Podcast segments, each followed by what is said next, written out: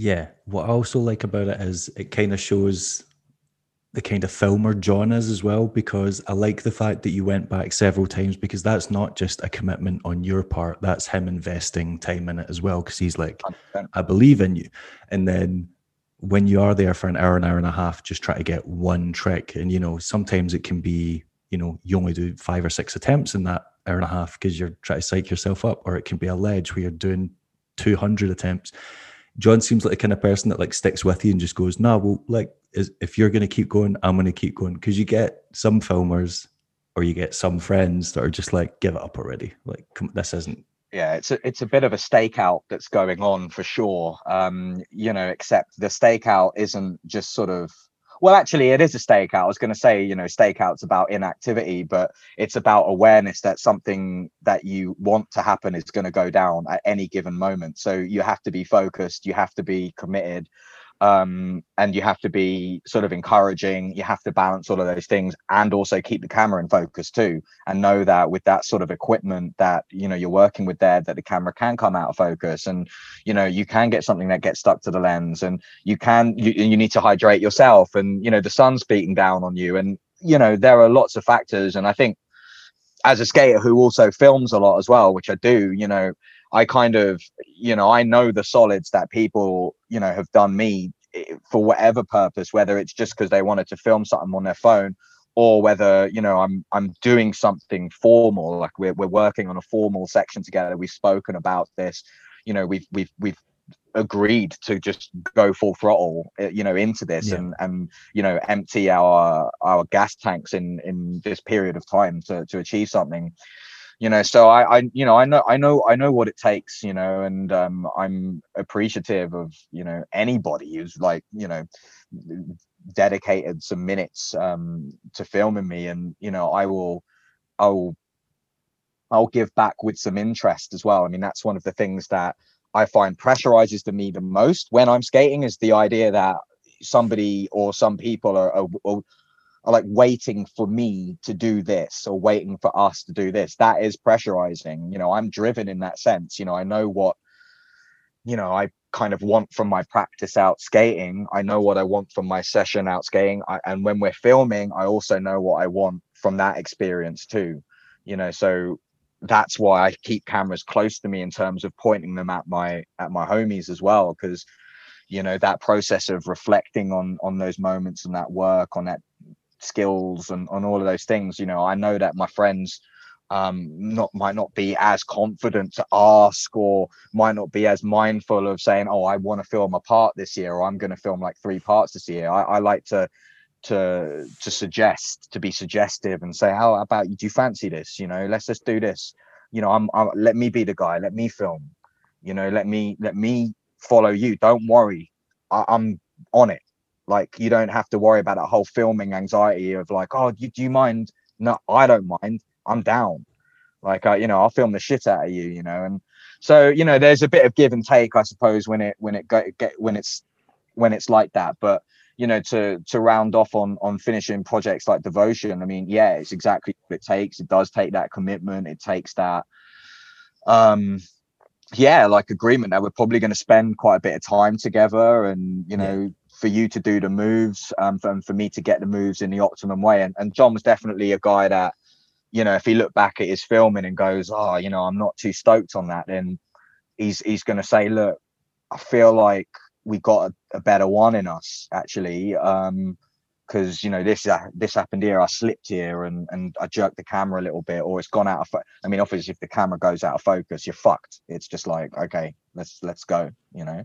Yeah. but yeah this is all stuff that's to do with that process you know? This is all stuff that you know we we sort of have been engaged in like for years for like years since we were kids basically so you know it's it's really um it's really quite something to see where some of the guys have gone with their skills both holding a camera and being in front of it you know and, and even guys like who you never thought uh, you know of as of being in front of the camera like in this recent video i did on on um for the bank uh site on the spot you got like a whole you got tom sharman mvp up in this bitch. Yeah and and so tom's a guy who's, he, he walks around with the camera Yeah, yeah. You know, and, and so, you know, in 2020, it was just like, all right, Tom's doing some stuff and he's really he's really excited, you know, about uh, being in front of the camera right now. So I like to jump on that. If anybody wants to to film a part, they got an idea, like, oh, you know, I was thinking of doing this, or maybe we should work on a on a whatever. I don't know, whatever. Like for instance, working with Scott on this part. Um, of course, various ideas pop into my mind about um, you know, what it would be like to to work with Scott a little bit more or, or get a bit closer to him and, and maybe put the camera on him a little bit, you know. So I would say that there's a likelihood of that happening, you know. Nice. Um, after Devotion, you came out with the Go project, Leon promo. Yeah. I what you were on BHC for years. What happened there? Yeah, man. BHC is just that's just kind of like a family thing, really, in the sense of like, regardless of skate, spono stuff, um, industry stuff, which is like a flimsy industry at best, and that's like across the board, really, you know. Um, you know, these like Mark's like a really, really close friend of mine. A lot of the guys from Wells and Bristol, you know, Sambo or Al Jones, where these, these are like friends of mine. These are guys who like I'm just cool with, who I like a lot, you know. So my allegiances are, are to sort of people rather than you know brands as such. Um, and I suppose like I just been working with Mark and been working with BHC for a while. Mark went through really, really horrific kind of period in his life. That some personal stuff, um, family stuff that he had to get through and essentially you know at the time i think you know there was a reconfiguring um just before all of that stuff happening there was like kind of a reconfiguring of the bhc team.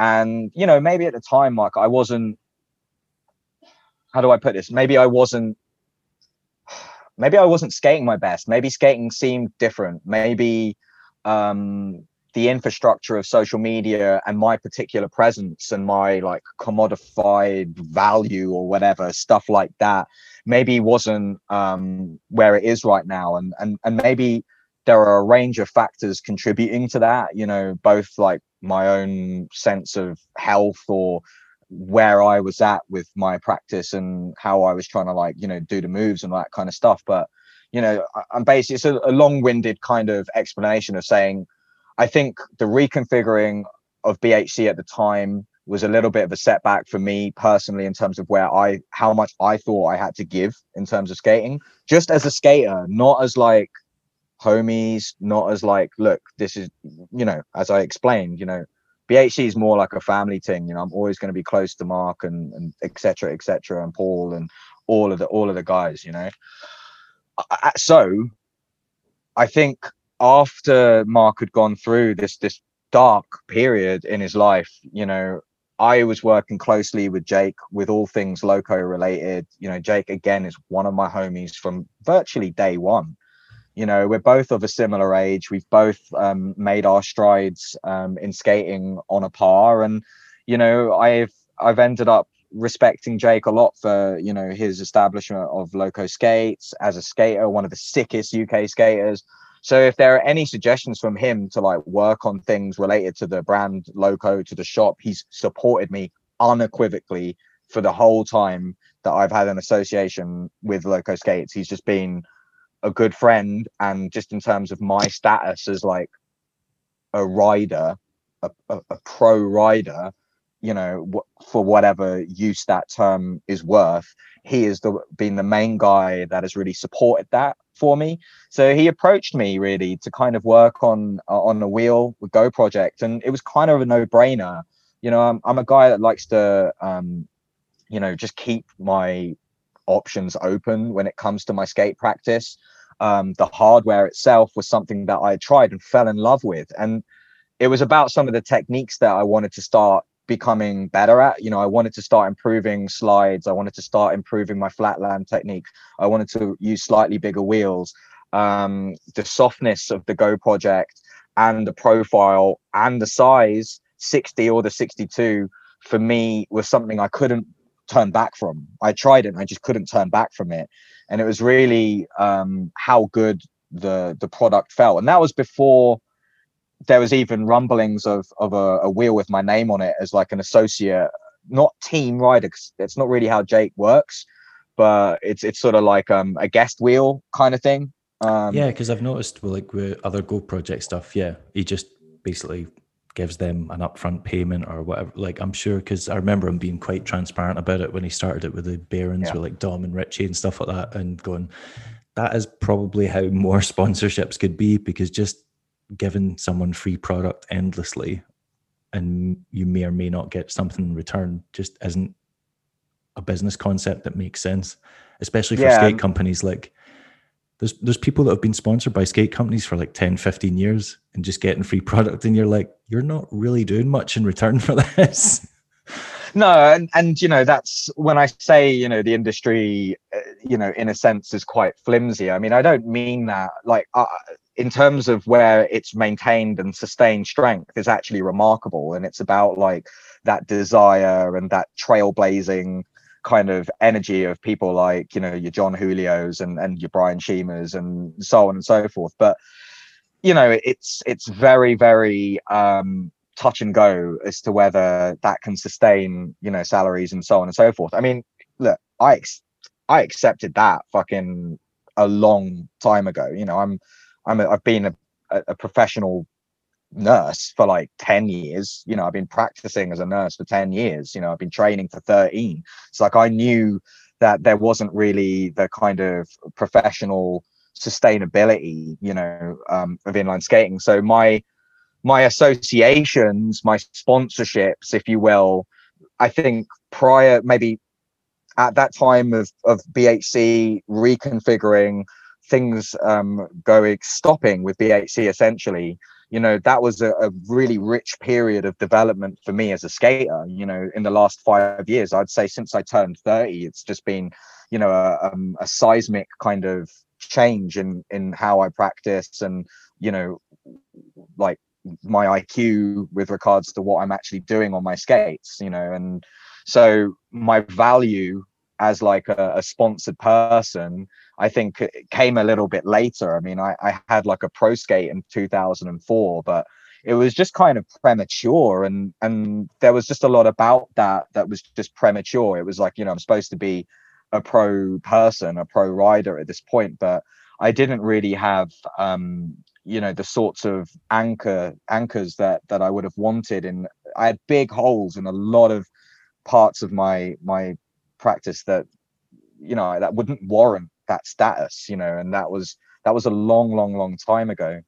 So you know I just think um Jake has been able constantly to kind of support me in a sense like as a pro basically right? Um, with these sorts of ideas that's that's an extension towards me respects me and you know i really really value that in the sort of industry that isn't really able to to kind of support like you know guys like myself who are getting a little bit older but who are actually finding their feet at the point that i'm at basically. And that's because you know i've grown a lot upstairs and i've taken care of myself quite a lot too. And you know i believe in skating enough to want to take it into the deep waters and and and be present and, and relevant into my late 30s as many of the established pro skateboarders and other pro um, action sport artists or athletes or whatever are, are able to you know and so you know it's uh, I mean, I don't really know what, what what I was trying to explain was sort of, you know, my association with with brands and and sort of um, sponsorship deals is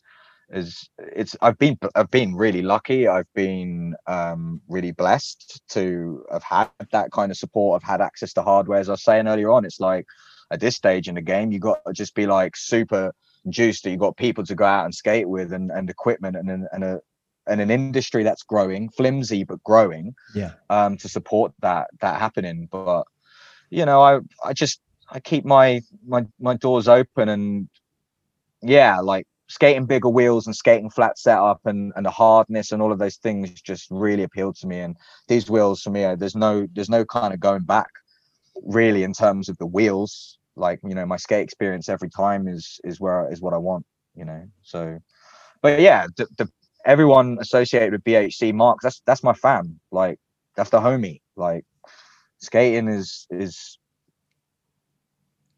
you know, it, it's it's always going to be. That. I'm going to go skate with Mark. I'm going to go skate with the homies. But you know, Jake is also one of my my long time supporters, unequivocally, and, and it made sense to work with him. Nice. Yeah, man.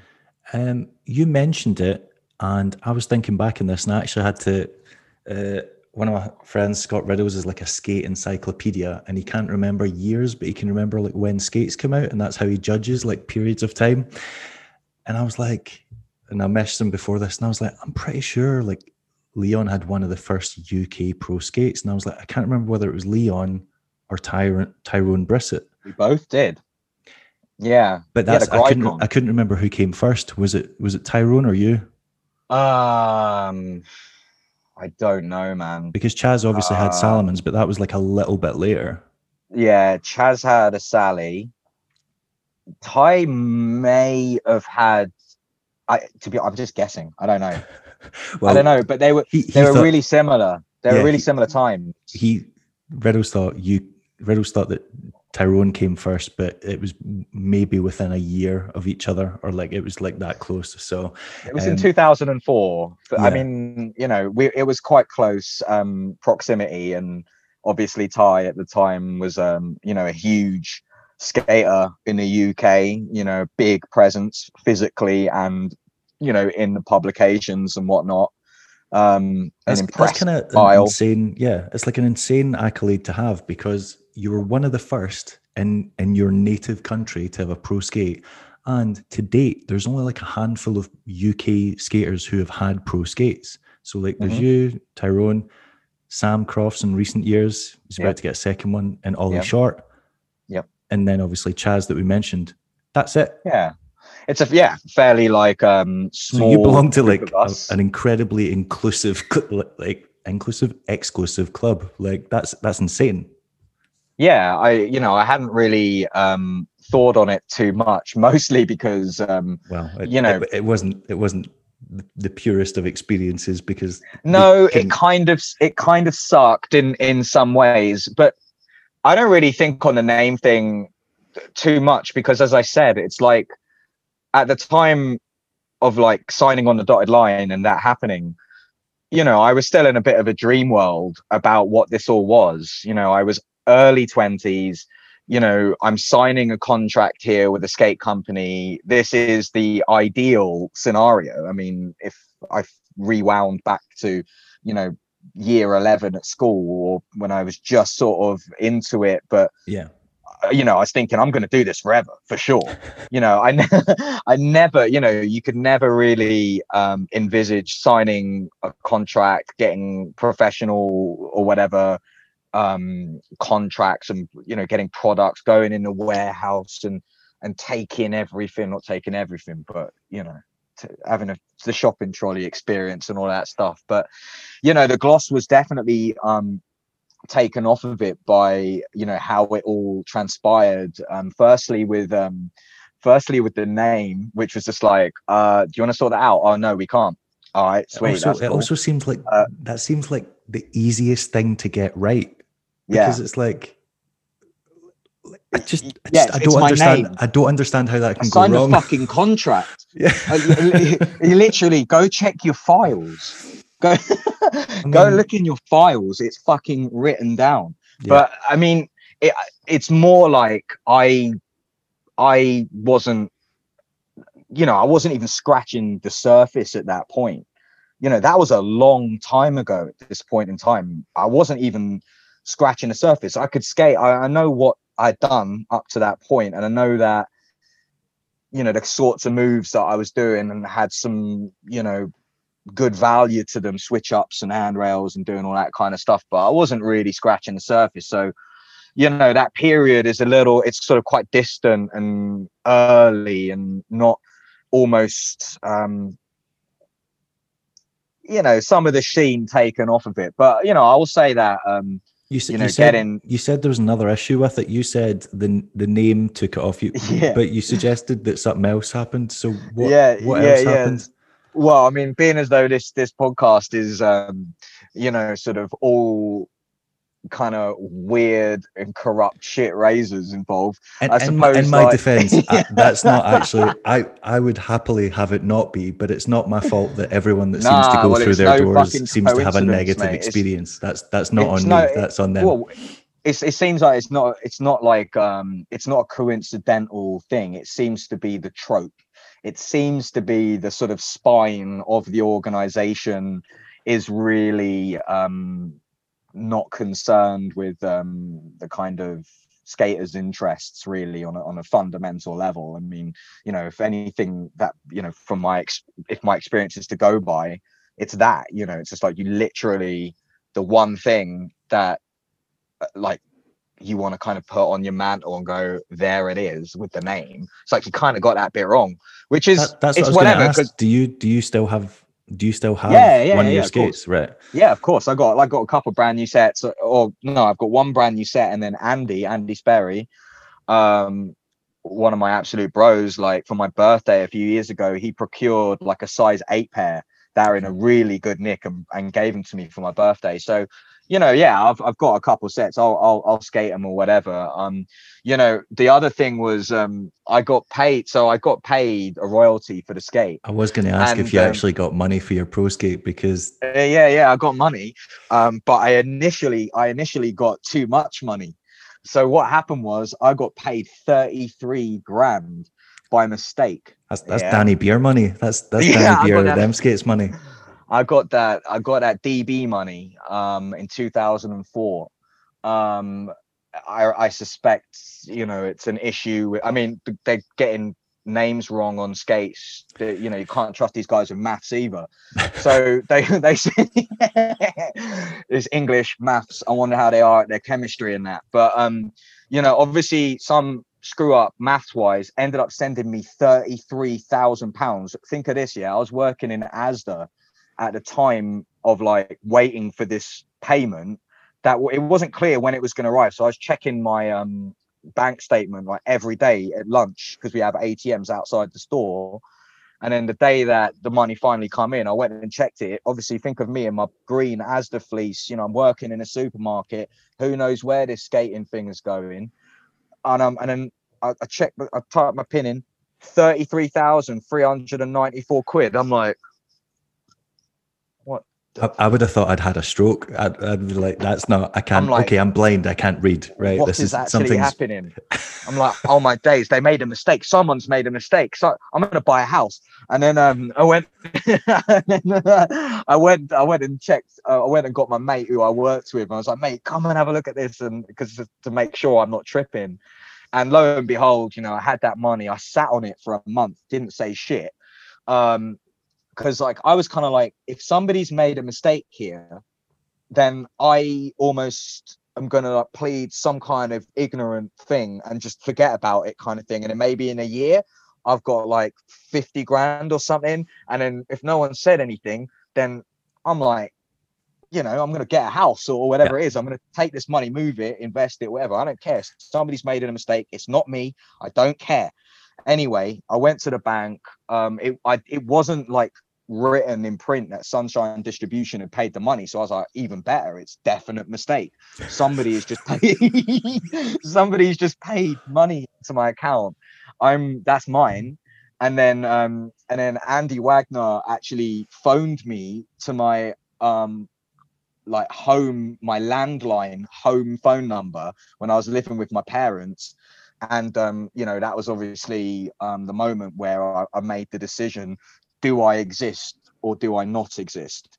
Um and you know like in the sense of like sorry who you who, Nope. you who you looking for? Wrong number. yeah don't, don't know who that is. Um but obviously i made um you know i was a good boy there. Um uh obviously you know may rue that that decision. Maybe there's a ruining of that decision that's taken place over the years but i wired them most of the money back because it was actually a mistake on part of razors leaving me with 33000 pounds for a month i went to slam jam I went to Slam Jam with the money in my account, and I remember on the night out afterwards, I was like showing people. I was like, "Look, look, I got like I got thirty three grand from Razors, but I might have to give it back, but I, I don't know." So what But- did what did you end up with after they took their money back? Because they must they were, they were don't know. I probably selling so like- many Shimas at that time that they just had no they weren't keeping track of their accounts at all. It was Something probably like going six- wild. It was something like sixteen hundred. It was something like that. It was like sixteen hundred quid. Yeah, That's quite that's really low. yeah. I mean, yeah. Because well I can't remember. It wasn't.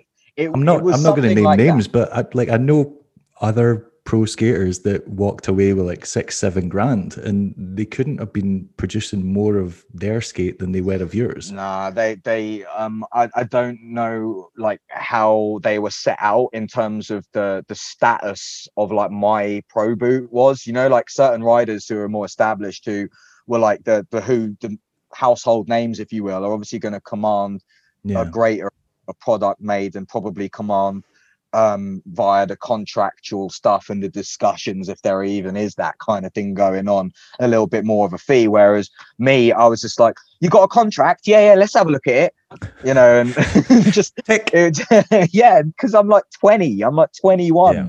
i'm i'm thinking fucking hell yeah like you want to sign me up do you you know i'm on it. And you know you i didn't know anything. I didn't know anything Yeah. at that point. So i was like stoked. And 1600 pounds for going out inline skating and like doing moves was fucking yeah all right.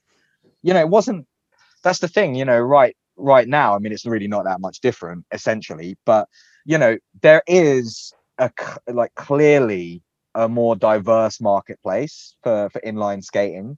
Um i think you know right now in 2020 this boom that we've all clearly seen happening it will equate to sales and will equate to more participation and will equate to you know more uptake and aggressive stuff or or whatever like freestyle stuff even even you know the 360 videos and, and all of that kind of stuff will still excite people in terms of what it's like to be in a metropolis and just sort of have stuff whizzing by you. It's quite you know kind of exciting like that you know um i know some films have, have utilized some of that tech in the past you know with 360 bullet time stuff you know but it, it employed on skates is a pretty cool thing as well. So i do think like um you know the flimsy industry is becoming a little bit more stable and a little bit more trustworthy. And i suppose riders like danny who you know is an exceptional like extraordinary kind of um talent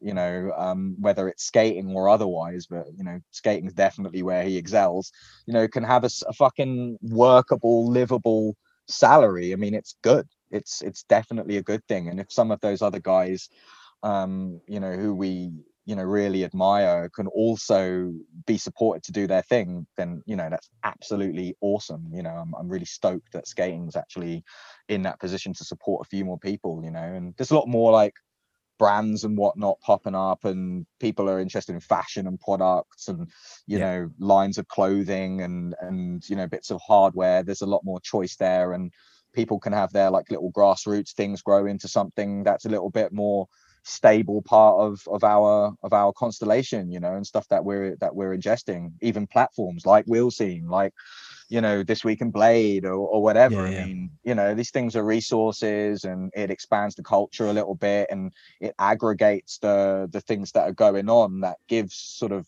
notability to what's happening you know it gives um val adds value to it you know it shows that there is this actually established kind of um you know uh, there's an established culture it's still it's it's and it's it's showing right now it's it's it's pretty cool you know yeah for sure Do you ever wonder?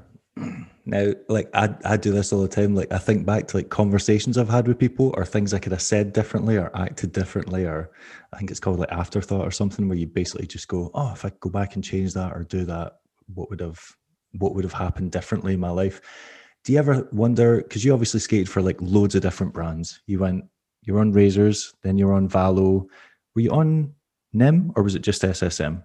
um good question. Um, Because obviously there was like the transition period, but you were I definitely Yeah, remember I- you being on SSM. I just couldn't. yeah there was a sort of there was a, a building of things with nim because ollie um is a very close friend of Yeah. mine and he, so we got kind of Nim at the end, but then yeah, we were walking that walk together kind Right. of thing and moreno as well as another guy who i'm very close with so we we were sort of like grouped together a little bit post valo um and pre ssm so i sort of started to walk that walk and then right. you know, much. sort of was on SSM um, from that from that point onwards. Yeah, I was on like the kind of um, I've forgotten the the separate the different teams. You yeah, know, the, like bloodlines or whatever it's called. Yeah, like the something Europe bloodline blood- or yeah, the like bloodline. yeah, yeah. A lot of blood reference, basically. Yeah. Do you ever wonder how things would have panned out if you'd stayed with Razors or if you'd stayed with Valo? Like if you just like rode it out and saw what happened.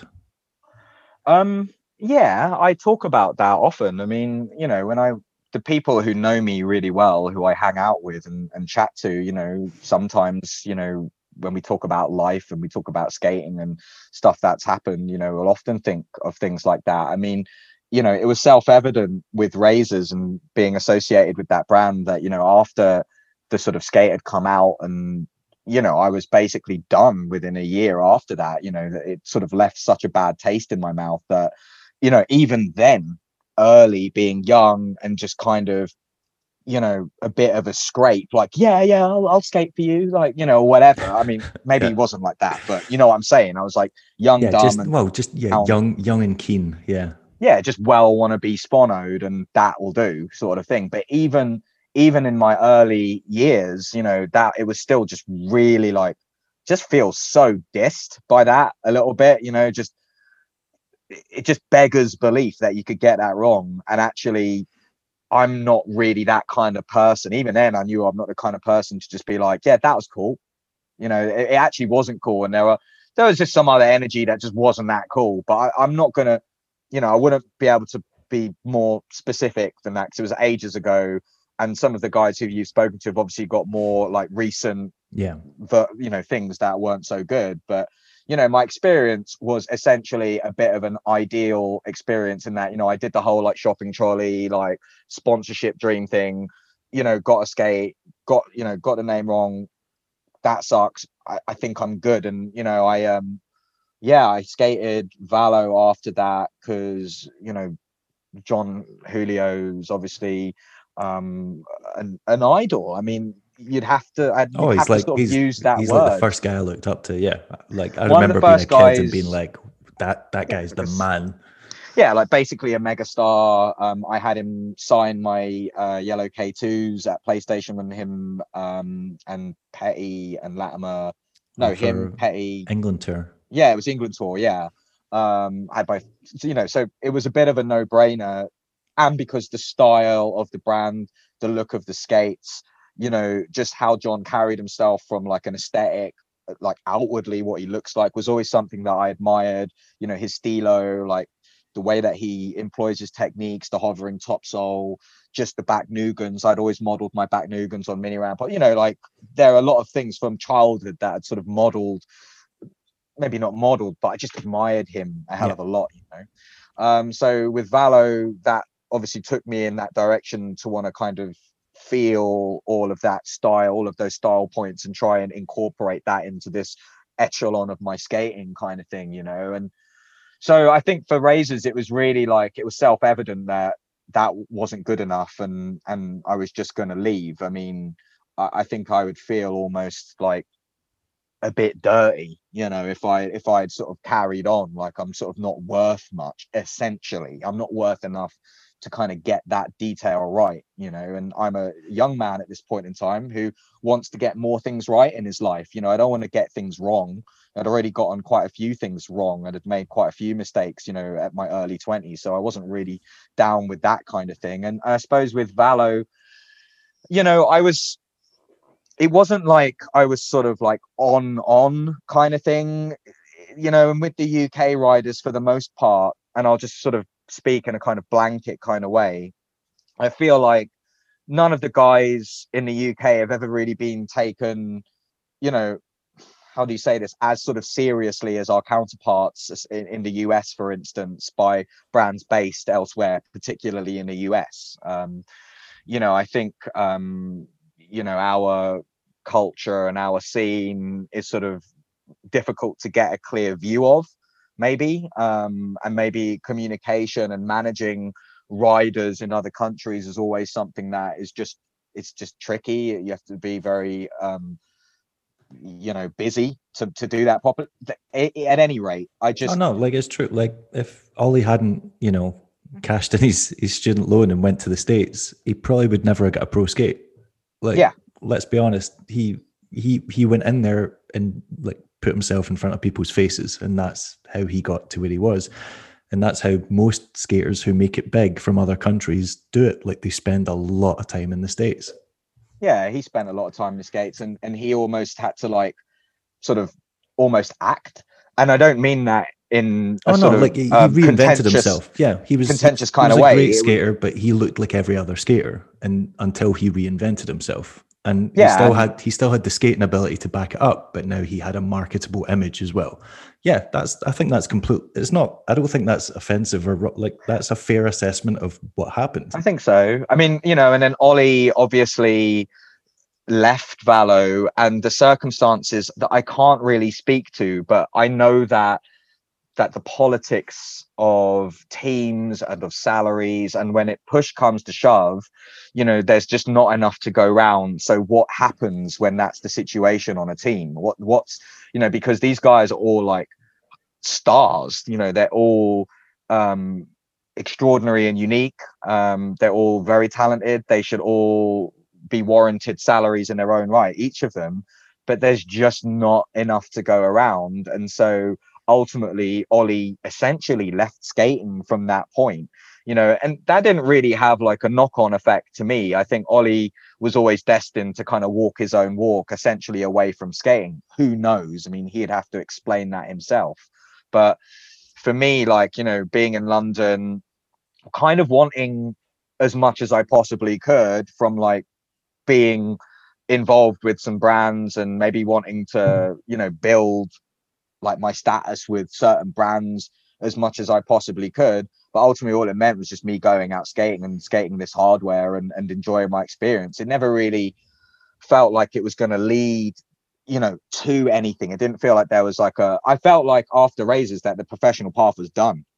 I, I was just like, that is done. Like, I, I've got to find my way that doesn't, that's not a revolving around skating. Literally, as soon as that happened. And my mum, was sort of you know doing the proverbial kind of kicking up the backside after that. She's like well you know it didn't work out so you know you're probably going to have to figure it out now mate. Um which ultimately is what it meant but you know at that point i was kind of not really um invested in in sort of if it was if there was some kind of pathway that was clear and it was offered to me then i probably would have walked through the door but my personal journey has been to get to where I am right now, which is getting through the scratching of the surface, really developing my concept of how I want to move on skates, what kind of things I'm I'm open to practicing, filming, so on and so forth, and pulling everything, all of my knowledge, all of my experience, all of the cultural things, all of the things that I like to show to where I am now. And I maybe when I was skating Valo,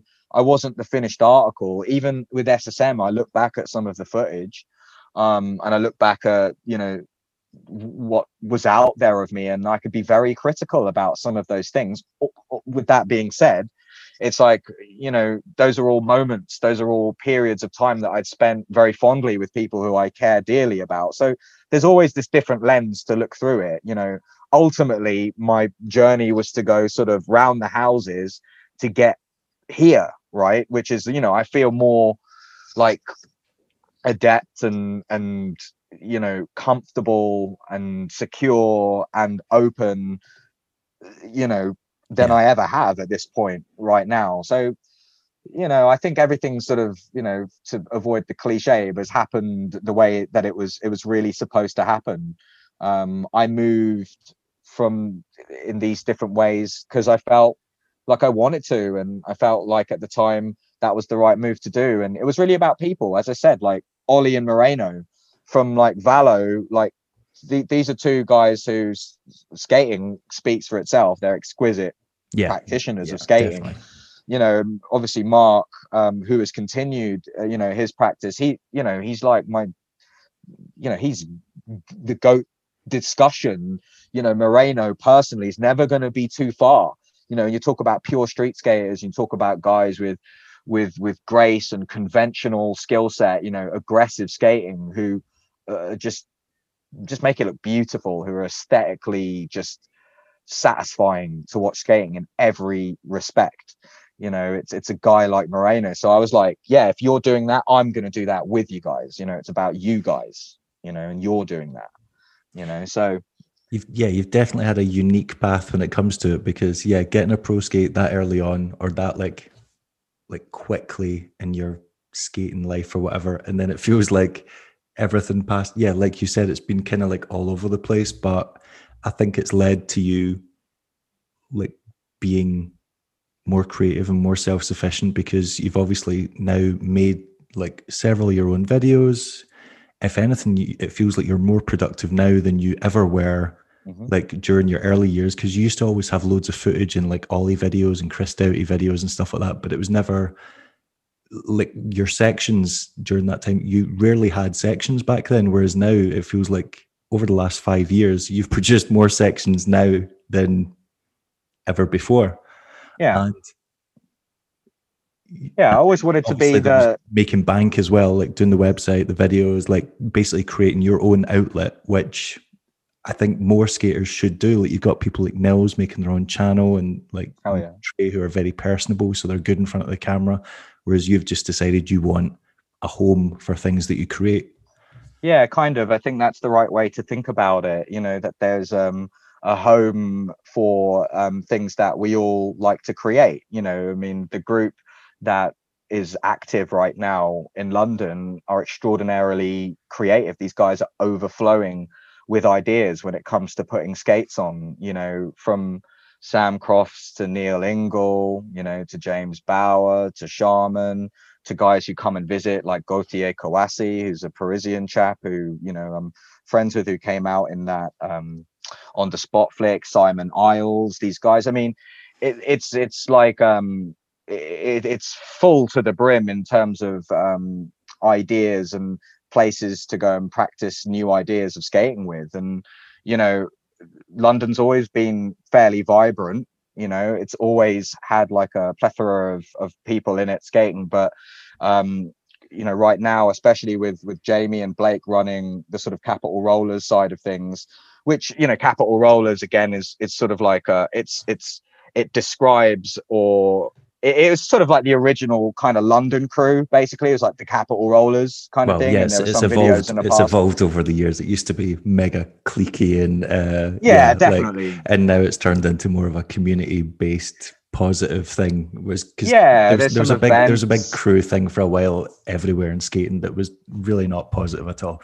Um, it was No, it basically was- just a way of alienating other groups of people. I think so. I think, and I think there's something that you know you kind of um, you can be a bit prickly from people on the outside because it's sort of you know this is us and you know we're tough guys and you know we stick together no matter if you're cool or if you're trying to rob us. You know like either way we're sort of sticking together and you're not just sort of like coming in and gaining access to what we've got going on here you know for whatever reason it was at that point. You know we're a lot more protective of that kind of thing when we were younger because we just sort of got that brashness and that sort of you know yeah we're tough guys or whatever it is you know and and you lean into that a little bit as well. I mean you know i know that there's a few people who had this sort of sense of me from years ago of like this guy who they're like were intimidated of or, or something like this. They had these sort of different notions of like what kind of person you know i am just based on you know what i sort of looking like or whatever. So we all lent into that a little bit years ago you know and capital rollers um now you know it's like a home for formal events that can take place with a grassroots feeling to it with the skate park as a hub as we was talking about earlier on. It's a different feeling thing at the skate park now. So you know synthesizing that energy to have nice grassroots events that just celebrate the fact that we've actually got a scene that we've got a culture and it is established and you know we can have our little Instagram sites and put our little videos out. We've got professional, you know, content creators, videographers, photographers who just happen to like love this thing and and pour a lot of time into like producing elite level material out of what's going on you know so it's like that brimming has needed a few homes with what's going on in london so bank is because basically you know i'm just so tenacious when it comes to you know the practice the filming. You know i haven't got kids or a mortgage as yet you know that's not really the the pathways that i've been on. So you know when it comes to just sort of being uh, the expressive kind of unbridled leon a lot of that gets put into like this sort of skating stuff. So you know i didn't want to have like a youtube channel that was just like my name or, or something because there's a whole lot of shit out there that's already got my name on it and whatnot and i know i'm going to be putting things together and making things and you know you get a bit self-conscious about your own name your own standing in a yeah. relative small kind of thing so i kind of wanted something that you know brought together you know the sort of feeling of like London aggressive street skating, which kind of seems to have been the meeting spot that we always used to meet at, which was bank. But you know, there you go. It's sort of like a bank is a thing. You're like skating, there's also money in the bank too. You know, all of those inferences, all of that, whatever you want it to be. But either way, it's a home for that content of some of these other fellas. And you know, Cap Capital Rollers also got the videos and that coming out too as well. So it's just about a home for this so much action that goes on and you know, I've only got so much time, you know, to do stuff that's skating because you know I've got I've got my job too and all of the administrative stuff that that goes on with my job too. So I, I'd always like to do more, you know, like I want to do more when it comes to um, you know, like productions, bank and whatnot. But ultimately, the the the bread and butter of it is just going out skating and, and filming and filming what's happening and you know and yeah that's what I'm definitely going to keep keep going with that. We got lots of things to kind of get on with over the next few years you know? I, I feel um i feel really positive about that you know for sure you know? Yeah i would definitely say you're one of the most productive prolific skaters i can think of. Who do you right I, I was thinking of this the other day. I was like i can't think of anyone who's had more street sections than Leon. And then I was like, the only other one I could come up with was Lomax. But I was like, Lomax has kind of got an unfair advantage because mm. he's in a much more like hospitable climate for blading. Yeah, sure. So who who do you think has filmed more street sections over the years, you or Nick? I think it might be quite close. Yeah, I mean, I think in terms of like formal, and I use that word I guess for no use of a better term, in terms of like where you know you've got somebody who you're going to be working with who's going to film and probably chop the piece. They may have to spend a little bit of time setting up their equipment yeah. and you know you're putting some of your safety gear on for some of the shit that you're going out to do i think those sort of preliminary factors really count towards whether this is like a formal part or not you know i think because Nick will take some of his content into the blog space. He'll take yeah, some yeah. of his stuff into the 360 space. He's actually like really quite funny on camera as well. There's a lot He's, of like to camera personality yeah. stuff too. So in a way, like his sort of um, content is building that brand of Nick Lomax as a as a personality as much as it is as a, a guy who's just about. Literally, his blog series is out and about, and so Barcelona being a mecca, as it were, is is actually as much of a mecca for just sort of like freestyle kind of fitness um non-aggressive stuff as it is for people going to grind stuff it's actually well, maybe more that's why I was going to say I think I think it is a lot closer than people realize because Nick hasn't actually is only made one formal section in the past several years and that was for yeah. Blader Gang and before that it was broke. broke.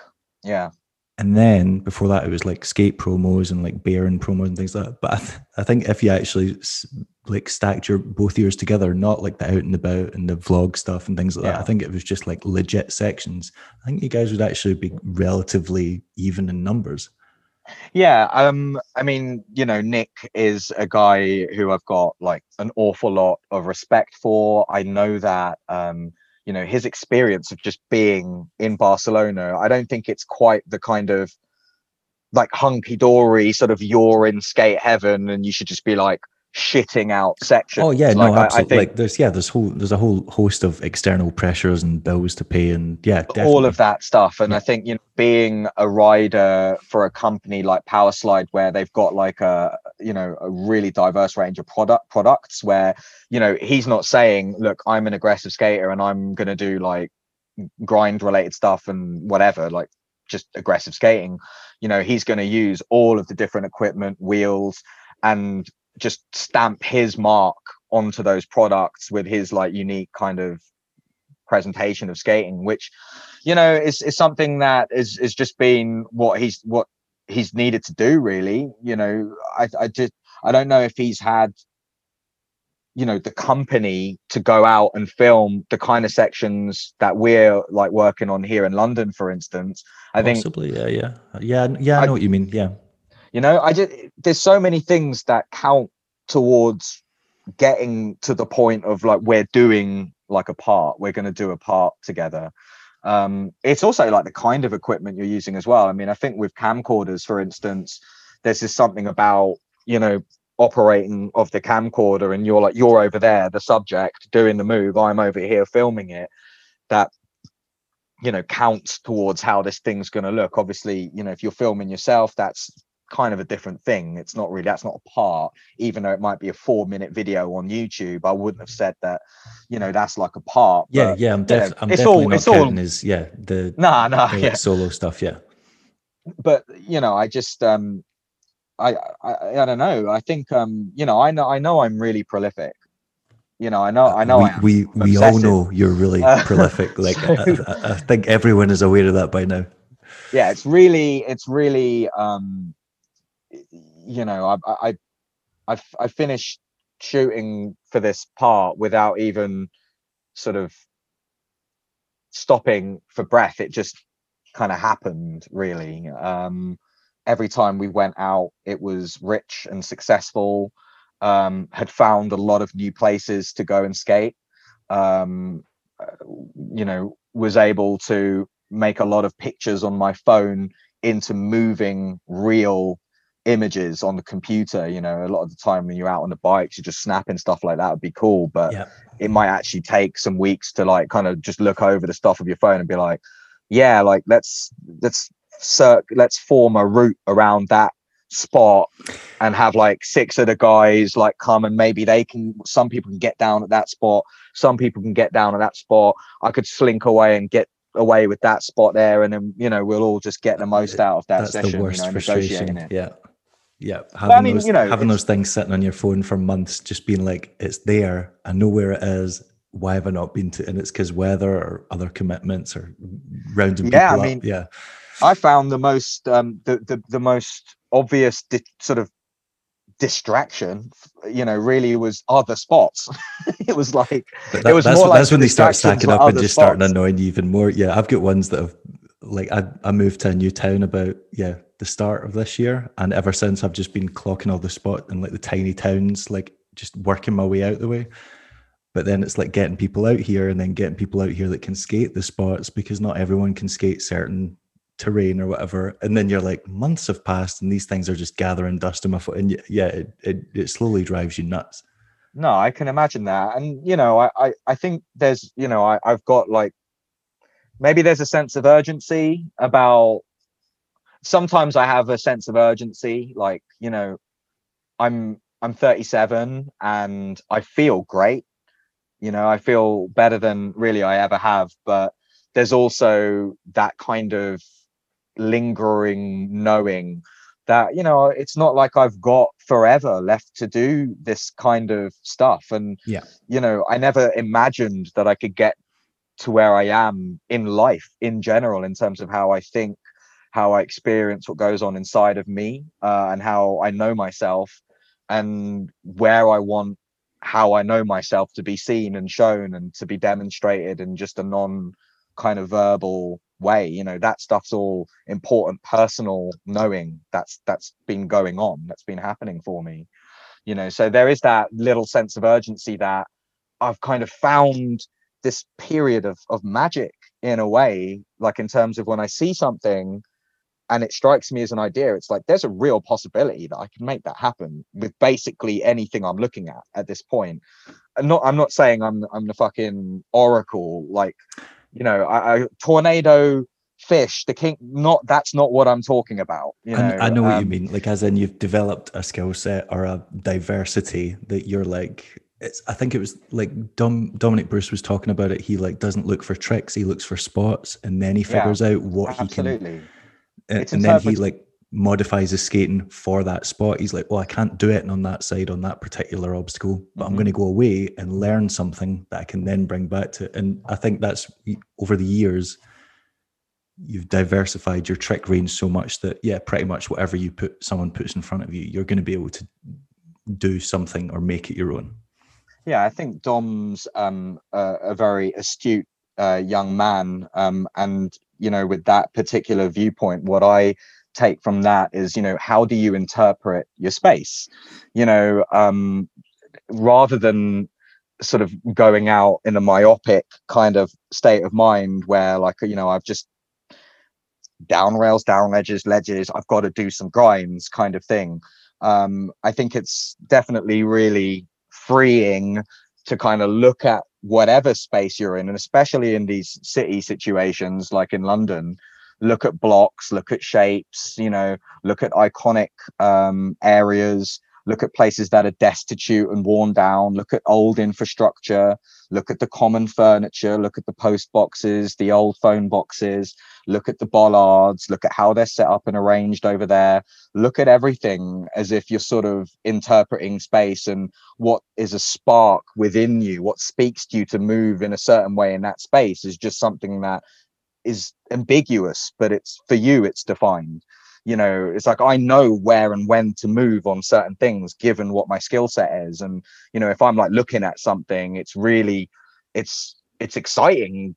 It's it's it's you know as i said i never thought it would get to this point. I never thought skating would get to this point.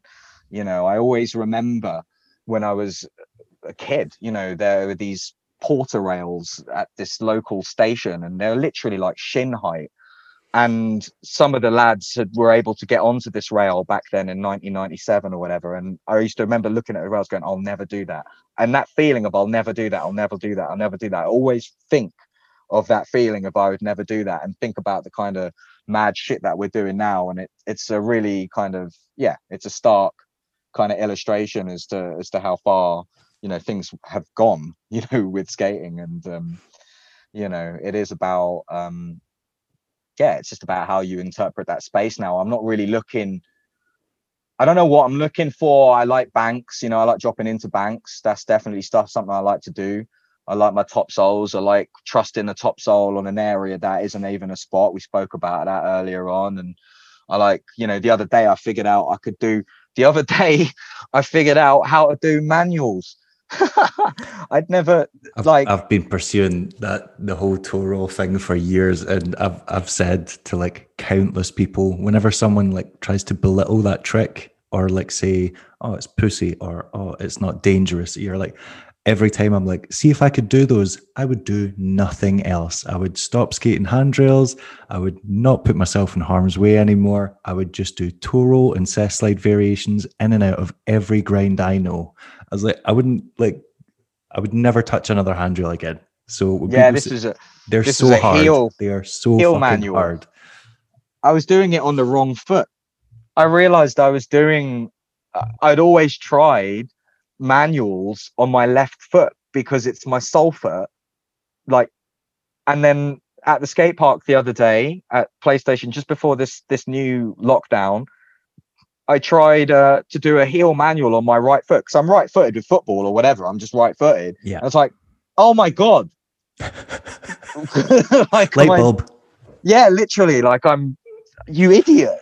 You were doing it on the wrong foot, you muppet. And then so anyway, I practiced a few and I was like, Eric Burke, I can be Eric Burke. I always wanted to be Eric Burke, you know, from VG5 when he does that long, you know.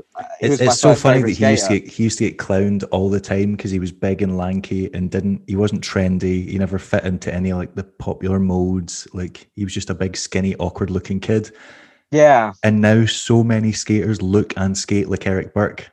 It's it's it- Yeah, it's so interesting how things like that happen. Like all these people that were just way, way ahead of their time. he was my first favorite skater. I mean, there were there were a few things that I really really liked about him. One of the things like he did the back Nugan up the ledge. So he was one of the it was one of the first going up ledges that I'd seen. Um, I loved how he just used to do really nice, solid mono. You know, he, he back Nugan's up a white ledge, and I was like, "Oh my god, he's doing an alley oop royale up a ledge!" Like, how is yeah, he did. He did a lot of tricks before their time as well, which I think went against him because people were like, just do just do normal tricks, but he was doing new tricks. and he was also doing um so like he did um you know like like acid rains like tabernacles and stuff Th- like that That's So why I I think- like the acid royales because I used to do those all the time. Yeah, him and Yeah. Ezekiel Anderson used to do them, and I used to play. Whenever you play someone at Blade, I'd do it, and it would just piss everyone off because they're like, "I've never tried that, so I'm definitely not doing that down a down rail. That's suicide." Yeah, yeah it's it's a it's a bit of a dick move but i i can't talk because you know i've i've my feet go the other way so I I've you know messed with a few people doing the kind of double souls like that but i think for eric burke as well it was just like you know his whole demeanor like you said you know kind of awkward vulnerable gangly kind of like punk dude was just a bit softly spoken but he just looked cool. He looked like kind of the sonic the hedgehog highlighted hair the camo shorts the fiction hoodie you know doing monos off of everything. And when he did grind when he did royales they're just proper you know always did just nice looking grinds. But he had that kind of tendency to do tricks that may have been part of the freak vernacular like kind of freak tricks kind of Yeah. thing like the the tabernacles and stuff. And i think it was those things that may not have you know endeared him to some people but for me it made him like his creative sort of unusual tendencies made him like one of my favorite skaters you know? And yeah like and then his appearance in vg8 in the peld section is like come on man you know with the um that tune the incubus tune from the from the film spawn from Spawn. Uh, oh, familiar Look at or me something. now, yeah, yeah, another one. You mean yeah, familiar yeah, face that or something. Yeah, yeah, yeah. I Yeah. mean, yeah. Oh yeah, that that that's the whole section is like that's street skating, that's crew shit, that's filming, that's like SD fisheye shit. Everyone looks swag as fuck. Like, you know, it's actually almost a perfect section. Got Mike Choley up in there doing like kind grinds to stale. Insanely good. is- Yeah. You know, the whole thing is just like this is so heavy, you know, and so Eric Burke was always in the in, you know, late 90s early 2000s was a big inspiration for me you know first favorite skater and yeah like i, I learned heel manual so i'm next section you're going to see me like doing i'll be doing the um the fe- the zero spin heel roll across the the manny and i'll come out the wrong way and my f- i'll look the other way you won't know what's going on nah i'm going to do a forwards one over a platform like that big and be like, yeah, yeah, I can do it. It's in a line. You've seen it in the section. I can do it. You're uh, just looking for like blocks of concrete everywhere now. You're like, I need a pad. I need a pad. A Where pad. where are the pads? Actually, I'm you've got ba- one. You've got one at London. Oh, what's the, the skateboarders love it. I it's next to yeah, it's next to that like statue thing that everyone wall rides off, or Ollie Short's famous for wall riding off it. Um, Oh, at London Bridge. yeah, Yeah. There's a there's there's one there because Blondie McCoy has it in his latest Adidas shoe thing where he does a trick on it, and I'm pretty sure it's his ender. Well, yeah, I think like that set of stairs is a set of stairs I was talking about earlier on. That I'll, I'll just before it, it's got the it's got the manual pad slash grindable object. I think it's like a statue or something. It's just like a block Yeah. of concrete. yeah, it's a rough block with Yeah. some kind of like, you know, uh structure on it, whatever it is. I actually don't know what it is, but we've always like either yeah. Yeah, it's um it's it's one of the older things in that area actually. It's been there for ages and you sort of Just you know, don't you know you get those pay, ancient pay ledges that, that, much kind attention. yeah, no, it's like an ancient ledge that comes in and out of being skated. It's like it will always be there. They'll never cap it because it's probably listed. You know, they can't put metal caps on that thing. But um, yeah, you know, so I mean, even at 37, you know, old dog and all of that shit. But I just I'm still at that. Okay, I've I've kind of gotten to where I want to be. So it's like, can I focus and like learn some shit that I kind of always wanted to do. And you know, the other day I was just like, um, I was with James and that we were at the we are at the skate park, and I made like a big song and dance about the fact that I'd done a deliberate manual. I meant it, like, no, and you, everything. You, you, don't get it. Like, I mean, he, the people do get it because I think ultimately everyone knows that they're they're, they're hard as really hell. quite yeah. difficult. Um, I just didn't think I had the like the kind of body type. I didn't think I had, uh, you know, all of these like excuses like my feet arches aren't right to do the manuals and I've got got the right skates for oh, it. That is the excuse and, I'm using. I'm saying I'm flat footed and that's why I can't do them and I'm sticking to it. That's that's it's it's not me. It's uh, biology. Biology's failed me. Yeah, I've been fucked over by by by God basically. Yeah, yeah. Um, Poor, God doesn't want me er, The ergonomics manuals. don't work and I can't do anything about it. That's just the way it is. Cheers, God, isn't it? Yeah. it all comes back. It all, um, it all comes back. so more importantly, I've got I've got last two questions. Oh, I've got three questions. Two two mm. of them are easy ones to answer. One of them might be a little bit harder. Mm-hmm. So um, when are you going to settle down, have kids, and get fat like the rest of us? um, well, um, I am settled with somebody. I've got a really. So, I mean, really... You've, you've been with your missus for years, haven't you? Yeah, yeah. I've been I've been with my partner for like 12 years plus. Um, you know, we're very, very close. She's amazing. She's the, just the best person um, on the planet. Um, and you know, like we're about as settled and agreed upon as as a as a pair could be, you know. And this is a I very long-winded. Of, this is a very long-winded answer to a very easy question. um, we're not going to be having kids that's right. for sure. Um and getting kind of to the point where I, i've like let go of myself if that's what you're asking i just don't see that as a possibility you know? I think outside of i skating, don't either. You just seem far too like yeah tunnel vision uh determined to ever i don't see that happening either but i thought i'd throw it out there and see what your response would be. Outside of skating it's like you know, I like having a good command of my body. I, I, practice stuff like, you know, I practice yoga, I stretch my body, I stretch my I go out and play football like often, you know, I'm I'm an active fella. So I just that's part of like how I move. It's just my body's attuned and conditioned for for these sorts of things. And long may that be the case. So, you know, I'm I'm really looking to look after myself. I'm I'm not going out like that as as um, uh, you know Cypress yeah. Hill would say. I, I didn't uh, think you would be. Um, when when are you going to film another section to a Justin Timberlake song? um, well, when when Luke Thompson decides to to kind of chop another part for me, yeah, I believe funny. that's still that's actually, online. I can't. Still I, online. It's still online. yeah, yeah, it's a good one. That do I count that as one of my official parts? That's it's, the question. It's, I think. it's a solo street part. It's online. It's a solo street yeah. part. It's a part.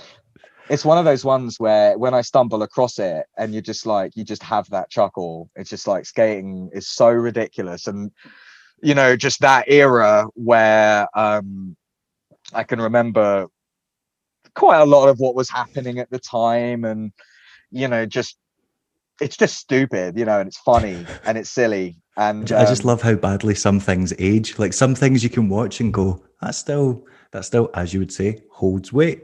And then there's other things you walk by and you go, fucking hell. I remember I used to like be obsessed with this, and now I'm watching it now, and this is cringe as shit.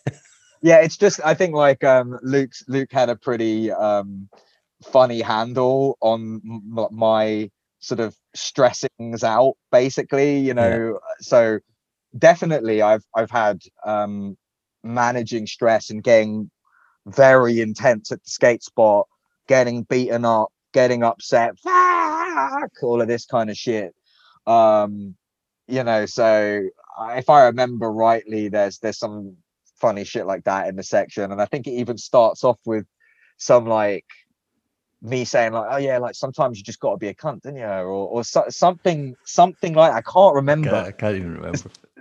Because I think he interviewed me at one point for something to do with his college.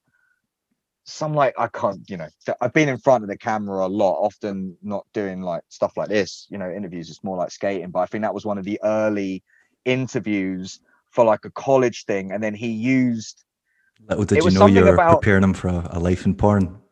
Yeah, yeah. I mean, uh, yeah. Obviously, Luke's pathway, you know, in terms of post production, went went its route, you know, yeah. and uh, you know, who knew it would have gone that way for him at that point? You know, it was all I'm very. Sure, I'm sure there's um, worse things to be involved in. Um, yeah. No, no. I mean, power, power to him. I mean, I know, I know, Lukey's um, had a big part of his life formed from everything that come out of there, from relationships to job opportunities. You know, it show, it just shows. You know, even you know every industry is actually um, that you, you, sort of don't know about has its really um, productive rich life changing kind of ends to it you know no pun intended um, but uh, yeah yeah the, the, next section to jt um, you know who knows I don't don't know if I'm going to be putting out any ones that are particularly fun. I mean, you could you could have just laughed that off and told me to fuck off, but yeah. Um, no, it's a funny section. It's a good one. I remember that one. I know what you're talking about. Right. I've always wanted to know. You've put out a lot of VODs over the years. Mm-hmm. What's what's the what's the best you've done financially out of a VOD? What's the most money you've made out of a section? Uh, devotion, unequivocally. Yeah. Um, what what I we think, talking? Um, I think it's something like it was something like 200 downloads or something. I actually I, I would have to, you know, my memory is Oh yeah, I'm not asking specifics. I mean ballpark. Yeah, it's like it's like two 200 or so kind of thing. Um you know, the revenue from that split was about like a grand each, something like that right and we went 50 50 in, in in in terms of you know the revenue made from that project um yeah. uh, i mean it's it's not really for a single section not, that's all right yeah like and, and medina was talking about um candy and basically saying they came away with two grand each and that's for like a full length video so yeah these aren't like you know life changing amounts of yeah, money definitely ultimately you know i'm looking at one, two, three camcorders down here on my floor here. One of them is in prime working order. The other one's about 20 years old. And the other one is my first Panasonic that got the absolute shit beaten out of it, making Bank Volume 1 and some of the other pro- projects at the beginning you know homage up to homage to the dream um, on the bank site was the hpx 250 but the image stabilization and other internal kind of deft elements of the camera are now not in working order. So essentially, you know, any revenue from like this one, most of that is going to go towards fixing that camera. so then I'm going to have essentially a fleet of panos like ready to go. But that's going to be like 700 pound job for that camera to get fixed. So these aren't like, you know, amounts of money that that are really like significant. It's essentially about keeping sort of the like operation running basically yeah. and you know camera costs are at the top of that you know the way that we use fisheye cameras and i've had to rein it in a lot with this with my current camera which is an hpx 170 you know i'm not really filming fisheye as much as i was with the previous one for instance because i know that the camera got beaten the shit out of you know i was putting the lens and the camera in real danger um well, that, a lot don't you you've still got that the um, Century now, don't you? So you're going to want to keep that, and you don't want that getting the shit kicked out of it. Dude, my my lens that I'm using right now is the one specially made for the camera, and you know, like there isn't getting another one. Yeah, there isn't another one. You know, I, I really have to protect that at all costs, and you know, it's just one of those things where it's like I I, I it changed the way that like I want to film a little bit, I suppose, you know, maybe go longer a lot more and just protect the camera and you know get more from the emotions of my subject so shooting long obviously you're able to do that using your zoom yeah, tool zoom in the face and stuff like that obviously yeah. you know stuff like that but you know um yeah revenue is is sort of like for formal projects i think you know there's a point to having a price point to those projects. Um, I think um, yes, there's a market for that. Obviously, if it there is a like a machine that needs a bit of oiling or that needs keeping going a little bit, some people might say travel expenses. Some people might say their clothing lines for their platform, stuff like that. For me, really, I would like to do a little bit more, maybe stuff with like you know some clothes and shit like that soft goods or whatever but really it's just about fixing up these goddamn cameras and and just keeping the show going in terms of being able to just be out and produce and have different avenues for for producing stuff and you know again you know it's like i'm going to be putting out another few um over the next few weeks that are just going to be um labors of love for people to enjoy where there's no uh paywall in front of that. And you know i think for certain projects like Scott, I mean, I've got to just say for this project, it's like, you know, Homeboy worked his fucking ass off, you know, for two and a half month or whatever, maybe a month and a half, maybe six to eight weeks, just straight up, you know, editing this thing, you know, discussing, synthesizing ideas, things that we'd spoken about, references to like music, references to uh, things that we enjoy about other sorts of pieces of work, skating wise or else.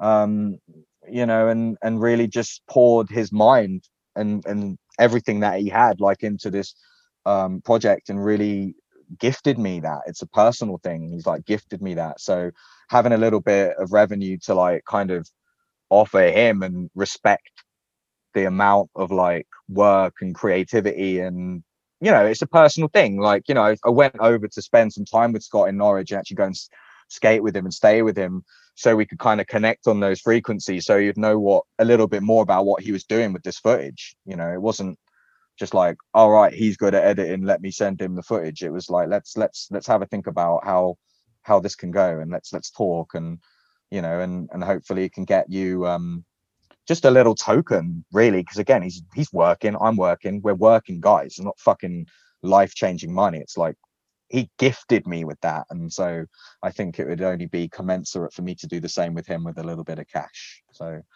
you know, definitely, um, for me to be able to do that.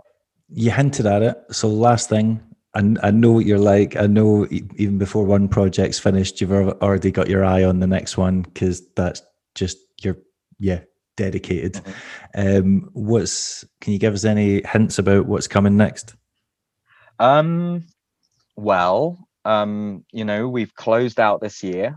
Um, I think 2021 should be interpreted with some degree of optimism. I think that we can probably look forward to closing the curtain on the sort of corona period, the Corona era. I'm hoping that this year, coming year, will provide that hope for everybody. And so, with that, um, will come a little bit of that burden off the shoulders. I think, you know, like just stuff like seeing my partner. You know, I haven't, I've seen my partner about ten times this year.